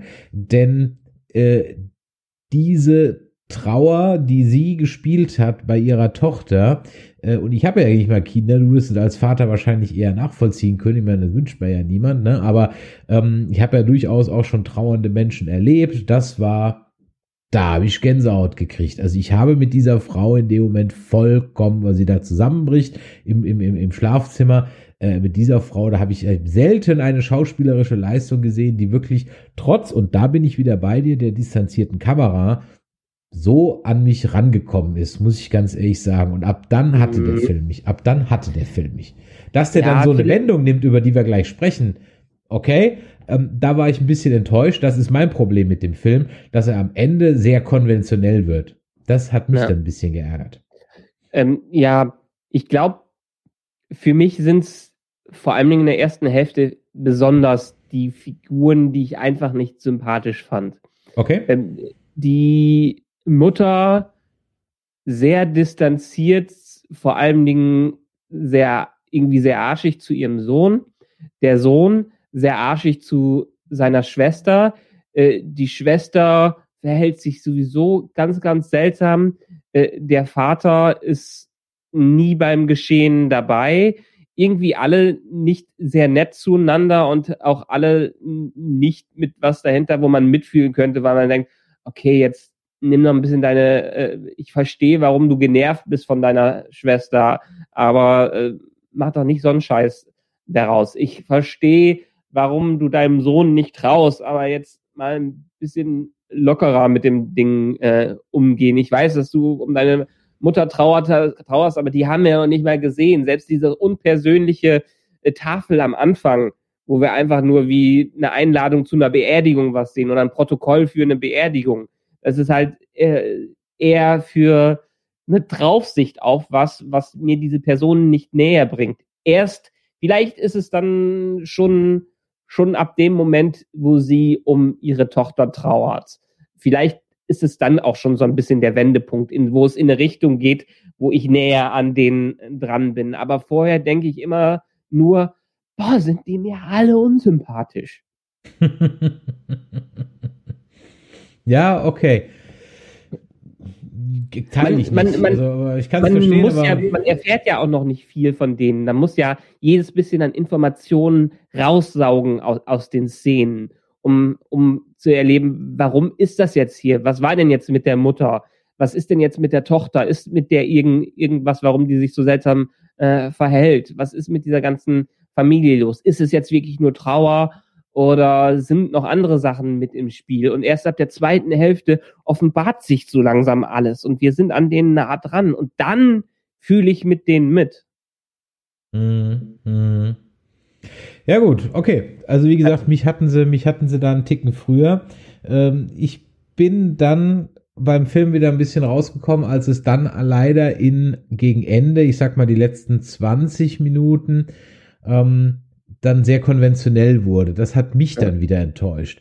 Weil am Ende des Tages ist der Film hat irgendwie so eine Mischung aus, ja, ich sag mal, wenn die Gondeln Trauer tragen und das Omen. Mit ein mhm. bisschen Rosemary's Baby. Ja, ähm, wenn ihr die drei Filme kennt, dann habt ihr eigentlich auch dann leider schon den Plot von Hereditary mehr oder weniger zusammen. Also Familie ver verliert äh, Kind, ähm, äh, hat dann eben entsprechende ähm, äh, psychologische Drucksituation. Soweit kennt man das dann aus, wenn die Gondeln Trauer tragen, sind also Kuscheltiere. in Trauer, genau, Friedhof der Kuscheltiere. Ähm, dann haben wir ähm, die Geschichte mit Rosemary's Baby, beziehungsweise so das Omen, nämlich, dass sich dann rausstellt. Und jetzt Achtung, Ohren zu halten, wenn ihr, das nämlich der Sohn nichts anderes ist als das Ergebnis einer äh, Züchtung von Satans Jüngern, die einen alten Dämon wieder reinkarnieren wollen, beziehungsweise eigentlich einen neuen Körper suchen, weil der alte, das war nämlich die Mutter von Annie und äh, die suchen jetzt einen neuen Körper. Und als das so langsam Gestalt annahm und dann leider ziemlich früh absehbar war, worauf es hinausläuft, ähm, da hat der Film mich dann leider wieder verloren weil mhm. er ist dann ein sehr konventioneller Horrorfilm. Konventionell im Sinne von, dass der Plot halt dann to death ist. Nicht konventionell. Also der, der, der Horror bleibt immer auf hohem Niveau. Also man verlässt sich nicht auf billige Jumpscares oder sowas. Oder wir ziehen die Musik hoch und am Ende kommt nur die Katze oder so. So Dinge gibt's gar mhm. nicht. Das finde ich, finde ich ja so schön an der ganzen Es Geschichte. sind aber Jumpscares drin, aber gut eingesetzte aber gut eingesetzt, nämlich nicht Person guckt in den Spiegel und plötzlich ist da einer, so der Klassiker, ja, ja. sondern es lauert, äh, am Gegenende wird die Beleuchtung sehr spärlich und es lauern einfach immer Dinge im Hintergrund des Bildes, die ja. teilweise dir gar nicht auffallen. Also zum Beispiel, dass, dass Annie die ganze Zeit an der Wand klebt äh, in seinem Zimmer, habe ich erst gesehen, als sie dann da auf allen Vieren wie, wie äh, äh beim Exorzisten rausgekrabbelt ist. Ja? Mm. Und ich habe dann noch mal zurückgespult, die war die ganze Zeit im Bild. Du hast es, also wenn du siehst, kannst du es nicht mehr, kannst du nicht mehr wegsehen. Aber in äh. dem Moment hast du es nicht gesehen. Ja? ja ich, ich, ich habe es gesehen, ich habe es mitbekommen, dass die da war. Hm, das, also vom Horrorfaktor, vom Action-Horrorfaktor nenne ich es jetzt erstmal so, war die zweite Hälfte, fand ich die ziemlich groß. Aber ich bin völlig bei dir was die Auflösung angeht. Ja. Die Auflösung hätte es in dem Maße nicht gebraucht. Sie hätten es gerne weiter ein Mysterium lassen können. Ja. Und für das Publikum, um es selber rauszufinden. Aber diese offensichtliche auch äh, Feier am Ende, die Krönung und sowas, ja. das hat leider das Niveau schnell nach unten geschraubt. Ja, und das war dann halt auch wirklich so, so in your face, ja. Also es war dann, es wird dann alles, was bisher so an mystischen Dingen immer noch so ein Ticken hätte Einbildung sein können, ja. Weil ja. das, da spielt der Film ja auch so ein bisschen mit, wird halt am Ende dann als mit Holzhammer erklärt, ja. Und äh, deswegen lässt der Film zwar auch keine Fragen offen, oder zumindest hier, sicherlich sind da Fragen offen, wenn man dann genau drüber nachdenkt, aber du willst dann leider auch gar nicht mehr so genau drüber nachdenken, weil dann die Subtilität, ich meine ganz ehrlich, ähm, äh, am, am Ende des Tages zitieren sie eins zu eins halt, äh, und ich habe mich schon die ganze Zeit gefragt, woher ich das kannte.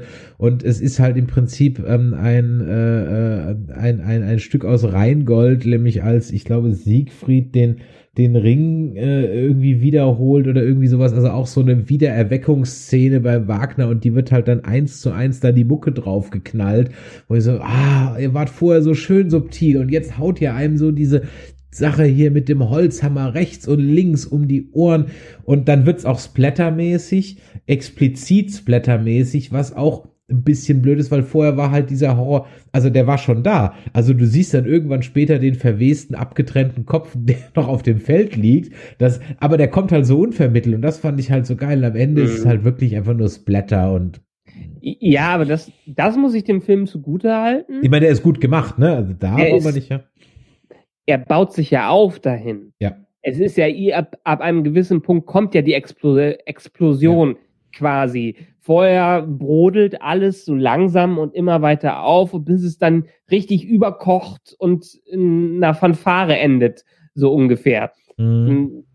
An einer anderen Stelle haben sie aber leider mit dem Stunt-Casting mich ein bisschen gespoilert, beziehungsweise gesagt, ja, das kann nicht so sein, wie es ist.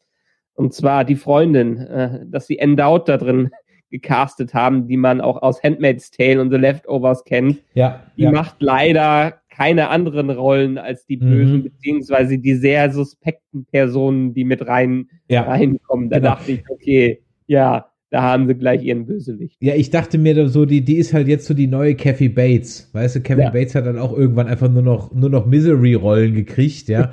Und sie kriegt halt auch nur so die, die nette Nachbarin, die sich aber dann definitiv irgendwie als Psychopathin oder Sadistin oder, oder sonst irgendwas. Ja, genau. Kennst du sie aus Handmaid's Tale? Weißt du alle Rollen, die sie seitdem, seitdem bekommt, ja. Vor, vor Handmaid's Tale war sie ein Leftovers und in Leftovers hat sie auch ein ganz, ganz großartige Rolle. Hast du die Serie mal gesehen? Nur mal reingesappt, aber ich habe sie nie zu Ende, nie, nie weiter. Ist ein absoluter Downer. Das ganze Ding ist ein absoluter Downer und es bleibt auch sehr abstrakt äh, und mysteriös bis zum Ende hin. Aber die Darstellungen da drin, alle ganz, ganz großartig. Eigentlich eine, eine der Must-See-Serien, die man hm. unbedingt durchgucken sollte. Kannst ja mal einen Stream zu machen. Ich werde es ganz sicher nicht gucken. Ich weiß nicht, was ich sonst noch alles gucken soll. Aber weißt du, was mich der Film erinnert hat, dann am Ende des Tages? Deswegen habe ich ja nämlich auch gesagt, ähm, weil ich hatte just, also zufälligerweise hatte ich ein paar Tage vorher auf Disney Plus, wer hätte es gedacht, das Omen gefunden und angeguckt, weil ich den schon ewig nicht mehr gesehen hatte und ich glaube auch irgendwie noch nie so richtig am Stück. Ich habe mich, glaube ich, mhm. noch nie hingesetzt und habe das Omen mal wirklich von vorne bis hinten geschaut und da muss man halt ganz ehrlich sagen, schau dir in den nächsten paar Wochen mal das oben auf Disney Plus an. Du wirst sehen, woher viele Dinge ähm, von Hereditary kommen. Jetzt ja. nicht mit diesem da sind versteckte Dinge im Hintergrund, das gar nicht. Aber vom langsamen Aufbau bis hin natürlich zu, dass der Damien natürlich dann die Inkarnation des Antichristen ist, etc. pp. Vom Foreshadowing und so weiter und so weiter. Also das ist, ähm, da stand das äh, eins zu eins Part. Also die sind schon, sind schon gut vergleichbar. Also von äh, mir. Limak, ja. Ich muss noch mal kurz an Limak sagen, Leftovers war die Serie. Kann man auch auf Sky gucken. The Leftovers. Er hat ja. noch mal im Chat gerade nachgefragt, was ist ah, ja, okay. die Serie? Ja. Ähm, also von mir, wenn ihr auf so Horrorfilme steht wie Spuk in Hill House und zwar die Serie oder auf das Omen beziehungsweise irgendwie sowas, wenn die Gondel Trauer tragen, so diese Art von Horror, ähm, dann seid ihr bei Hereditary auf jeden Fall gut aufgehoben. Steht ihr eher auf, keine Ahnung, Hellraiser, Nightmare on Elm Street, Tanz der Teufel oder sowas, dann ist halt, glaube ich, nichts für euch. Ja, es ist schon, es ist schon sehr subtil und wirklich distanziert am Anfang. Und das war mein Problem einfach am Anfang. Mhm. Ja. Und ihr müsst euch sicherlich darauf einlassen, dass die erste halbe Stunde erstmal so oder die erste Dreiviertelstunde erstmal so nichts passiert. Aber ja. ganz ehrlich, ihr seht eine, und ich habe sehr viele Filme mit Toni Collette gesehen, ihr seht hier wirklich eine ihrer ich will nicht sagen besseren, aber eine ihrer besten sogar schauspielerischen Leistungen. Ich finde sie eh, grandios. Ja, ich, ich finde sie eh großartig. Also sie ist mir zum ersten Mal aufgefallen in ihrem eigentlich ersten bekannten Film, nämlich Muriels Hochzeit, den ich immer noch sensationell finde. Da hat sie noch so, da hätte sie auch, wenn es schief gelaufen wäre, auch noch in die dicke Ulknudel-Rolle fallen können.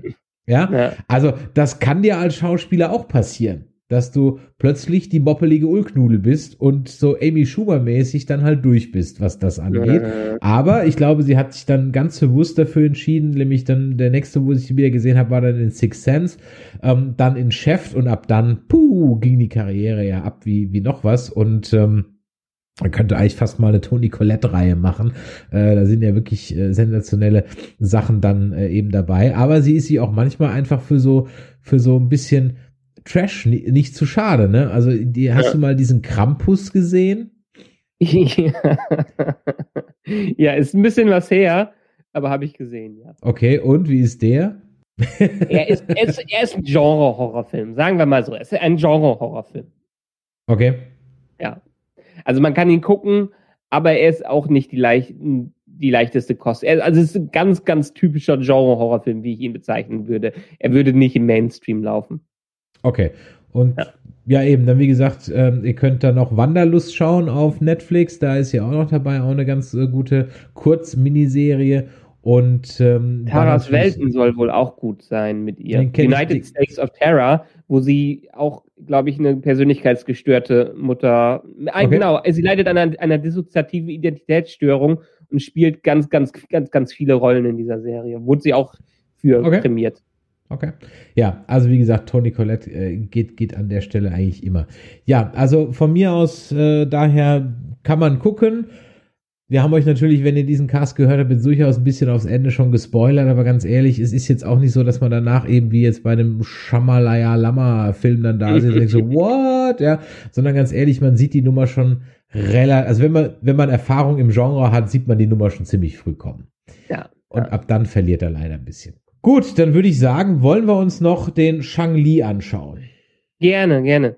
Ich habe ihn nämlich noch nicht gesehen. Und dann lass uns doch mal in äh, Shang-Li reinschauen. Und ganz ehrlich, da musst du mir jetzt, glaube ich, eine Menge zu erzählen, weil bis heute Morgen hatte ich den überhaupt nicht auf dem Schirm. Gucken wir mal rein.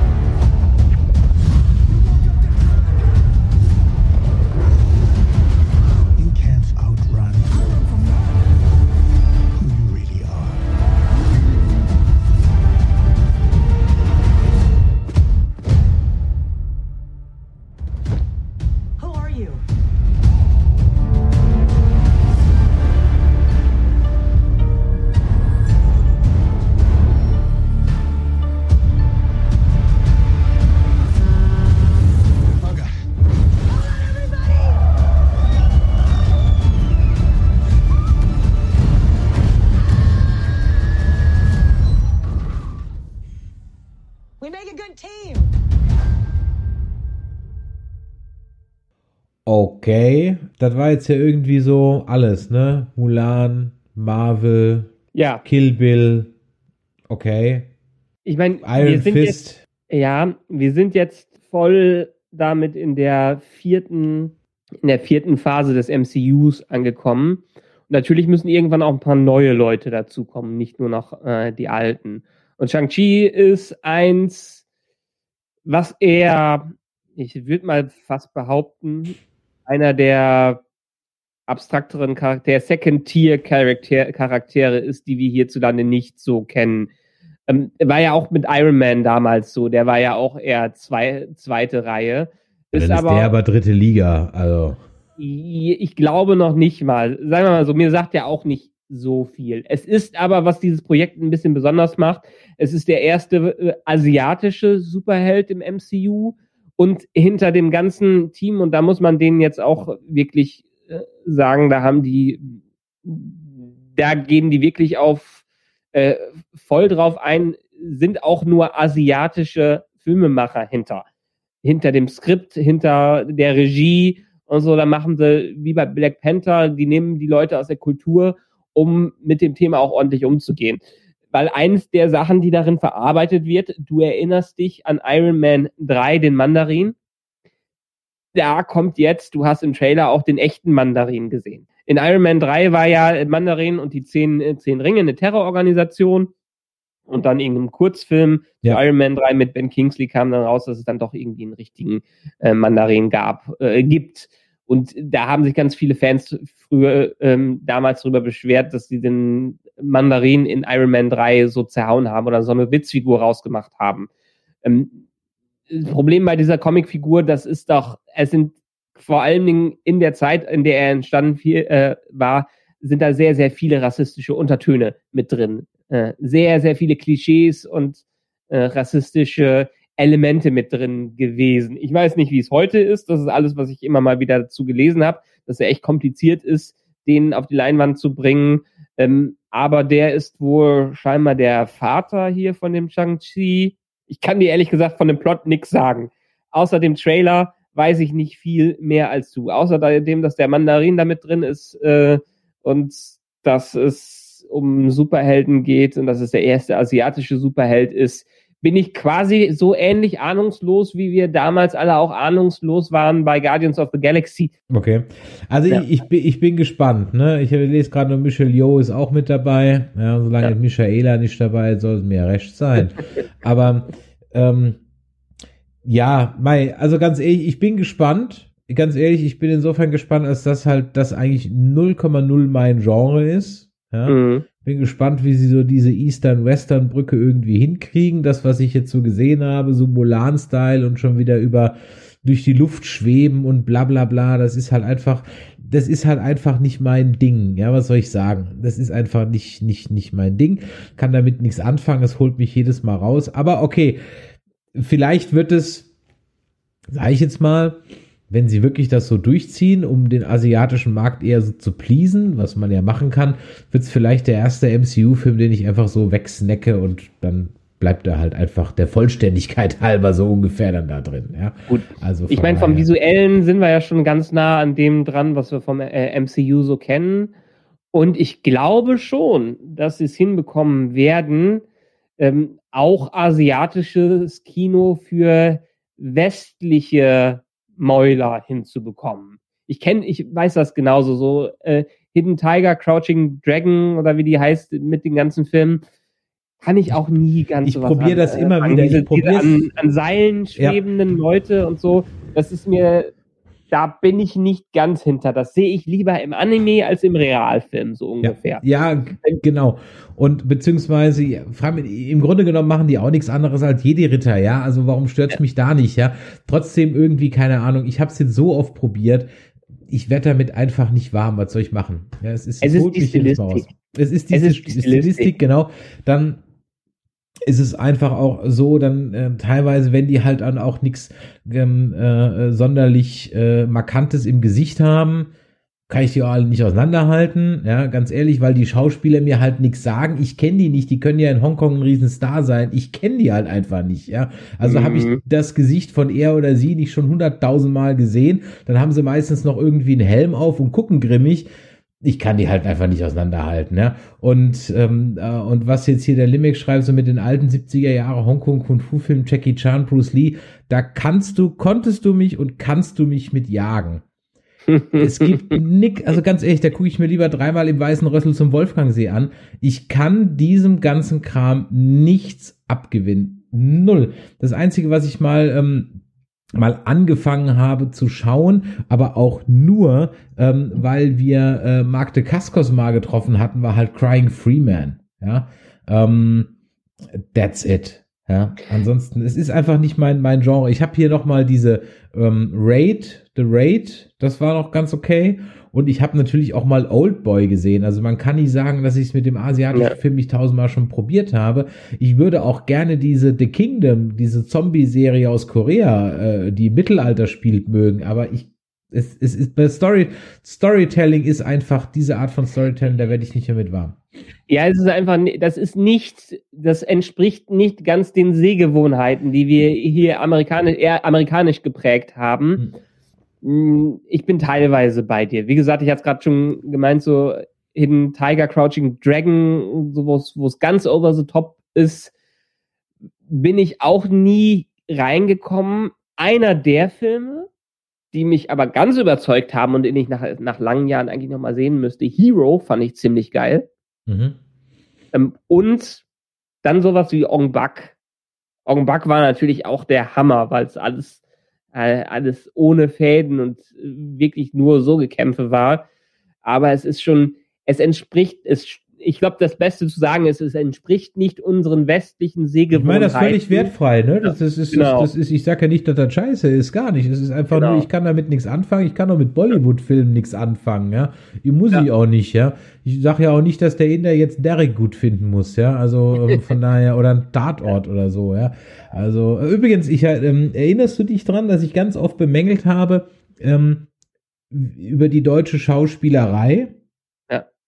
Ja. Da habe ich letztens ein interessantes YouTube-Video gesehen von einem, ich sag mal, deutschen Klein- und Nebendarsteller aktuell, vielleicht wird er mal groß in, äh, in Hollywood, der nämlich genau das mal adressiert hat. Ähm, warum es in Deutschland halt im Grunde, und es ist so, wie ich es mir schon dachte, es kommt halt alles vom Theater. Ja. Das Deutsche lebt von der klaren Aussprache und Dinge müssen benannt werden, ja. Der machte das an so zwei ganz netten Beispielen fest, also dass du halt im Deutschen wirklich Gefühle aussprichst. Warum redest du nicht mehr mit mir? Wir haben doch gestern noch so ein gutes Gespräch geführt, ja. Wohingegen ähm, und so sind deutsche D Drehbücher halt geschrieben, ja. Ja. Äh, wohingegen äh, ähm, äh, gerade die amerikanischen Drehbücher halt eher so, das muss ich halt mit meinem Acting, mit meinem Schauspiel rüberbringen, dass jetzt irgendwas nicht stimmt und dann sind die Dialoge halt viel realistischer. Und ich glaube, das ist es so, weshalb diese auf international gemachten Serien in Deutschland, ich nenne es immer diese Tatortästhetik und diesen Tatortscharme haben, weil sie nämlich bei den Dialogschreiben immer noch diese Tatortdialoge schreiben und die Lindenstraßen-Dialoge schreiben. Mm, Da kann der Rest halt noch so mit Farbfiltern versehen sein, dass es dann international daherkommt. Der Dialog ist halt immer noch, aber Marvin, gestern waren wir doch noch gute Freunde. Ja, aber heute möchte ich nicht mehr mit dir befreundet sein. Weißt du, so, äh, ja, Ja. es wird halt alles ausgesprochen.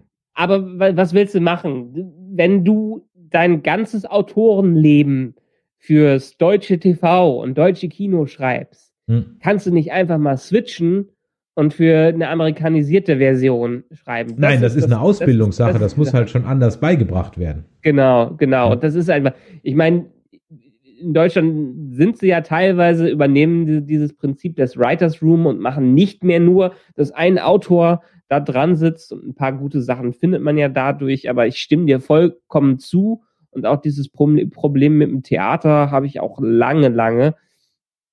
Und deshalb, ich kann mir auch deutsche Sachen wirklich leider sehr, sehr selten, sehr, sehr selten anschauen. Ich habe ein paar deutsche Lieblingsfilme, äh, aber lange nicht alle. Ja, es stimmt, Lemex, sie haben einen großen Sprung gemacht, aber trotzdem, Dialoge sind einfach immer noch ein massives Problem. Und was Wenn dann halt auch ein massives Problem ist, was dann halt auch ein massives Problem ist, ist, dass der Deutsche sich seiner Dialekte schämt.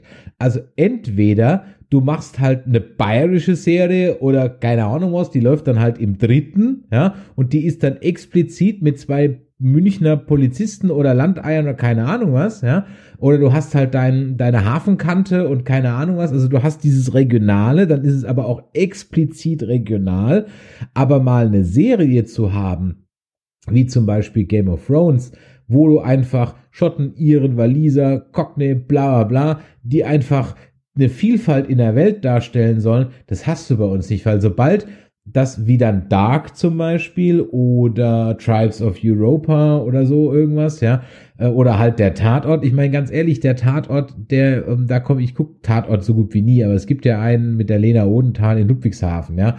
Ähm, und wenn ich mal so durchseppe, dann bleibe ich ab und zu.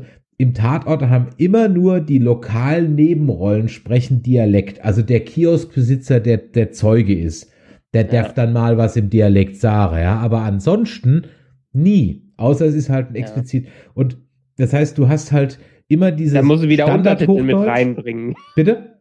Da musst du wieder Untertitel mit reinbringen. Das macht man nämlich. Wenn der Dialekt nicht gut zu verstehen ist, dann bringen die Deutschen immer ihre Unter Untertitel mit rein. Mhm. Aber ja, bin ich, bin ich auch, auch bei dir. Die guten Sachen, sowas wie ein, sowas wie ein Bang Boom Bang. Ja. Das ist Ruhrpott Akzent, das ist überall in der, in den ganzen Film mit drin. Das funktioniert für mich. Diese, diese, was nicht passt, wird passend gemacht und so, das, das sind Filme, die ich mir gerne anschaue. Aber weil die auch viel näher am Leben in den Dialogen Mhm. äh, dran Ja. sind als alles andere. Ja, genau. Gut, ähm, ich würde mal sagen, wir haben schon wieder fast 90 Minuten heute durchgequatscht. Äh, es war schön, mal wieder über Filme äh, zu sprechen. Ich hoffe, wir können es bald mehr machen. Wenn euch das heute hier gefallen hat, dann Däumelein nach oben. Abo dalassen, Glocke aktivieren, ihr wisst das ja. Und als gute Tat natürlich auch dann entsprechend mal ein paar Bewertungen dalassen bei iTunes oder bei ähm, Podcast äh, Addict. Also wenn ihr diese App benutzt, dann könnt ihr das auch machen. Wir freuen uns natürlich auch über Kommentare an info@nerdizismus.de oder als WhatsApp an die 01 525 964 7709. Und an der Stelle wollte ich dann doch noch mal ein paar neue Bewertungen, die wir bei iTunes jetzt für Nerdizismus bekommen haben. Es kamen auch ein paar rein für die Hero Nerds, die machen wir dann nächste Woche. Ähm, nämlich, da schreibt der Big Wo, Wow, euch gibt schon so lange, was habe ich nur all die Jahre gemacht? Vielen Dank für die fünf Sterne, ja. Ähm, oder der Jamsam88, ich höre euch schon länger, habe mit Dead Nerds Talking angefangen, wollte nicht mal einen Games Nerdcast machen, das würde noch fehlen. Ja, hm, also erstmal die Kollegen rund um Gordon und im Videogamecast machen das schon ziemlich gut. Ähm, ganz ehrlich, in einer Qualität und einer Tiefe, die wir nicht bringen können, weil die beschäftigen sich unglaublich gut mit, mit Games. Also ich höre einfach den Videogames Cast. Das ist, wir würden es, wir können es nicht besser machen und wir waren auch schon ein paar Mal zu Gast und die bei uns. Also von daher, ich will es nicht ausschließen, dass wir ab und zu mal was über Games machen, aber die Kollegen machen das so perfekt. Dem hätten wir nichts hinzuzufügen. Und äh, ja, also an dieser Stelle auch nochmal danke für eure Bewertungen. Und äh, ja, nächste Woche Montag sind wir wieder hier mit der Besprechung der letzten beiden Folgen von The Falcon and the Winter Soldier. Da bin ich mal sehr gespannt. Dann steht natürlich an hier extra für dich, Lemek, ja, die Besprechung von For All Mankind. Ja, äh, das werden wir dann auch ähm, die Tage machen. Ob wir das als Stream machen oder eine Folge, müssen wir mal schauen. Das weiß ich jetzt gerade noch nicht mehr so gucken, wie das zeitlich hinkriegt. Wir werden, ich guck mal eben auf Twitter, wie der aktuelle Stand der Umfrage ist. Ich hatte euch ja äh, darauf hingewiesen, dass wir auf Twitter gerade mal fragen, ob wir eigentlich mal wieder quizzen sollen. Ähm, schaue ich mal eben drauf, wie denn so der Stand ist. Okay, 64% von euch wollen, dass wir mal wieder quizzen. Ähm, 12% ist es egal und 24% sagen lieber Podcasten. Also sagen wir mal, die Mehrheit sieht im Moment mal ganz gut aus. Also von daher würde ich mal sagen, machen wir mal auch mal wieder ein Quiz am Montag. All das bekommt ihr auf ähm, nerdizismus.de beziehungsweise auf unseren sozialen Medien mit und ich habe schon vorhin gesagt, nerdizismus.de slash Discord. So, yeah. Dankeschön. Kannst dich wieder hinlegen. Ihr könnt weitermachen bei dem, was ihr den ganzen Tag schon gemacht habt, wenn ihr euch uns gehört habt. Vielen Dank fürs Einschalten. Und äh, ja, in diesem Sinne würde ich sagen, macht es Jord und dann bis nächsten Montag. Ciao. Tschüss.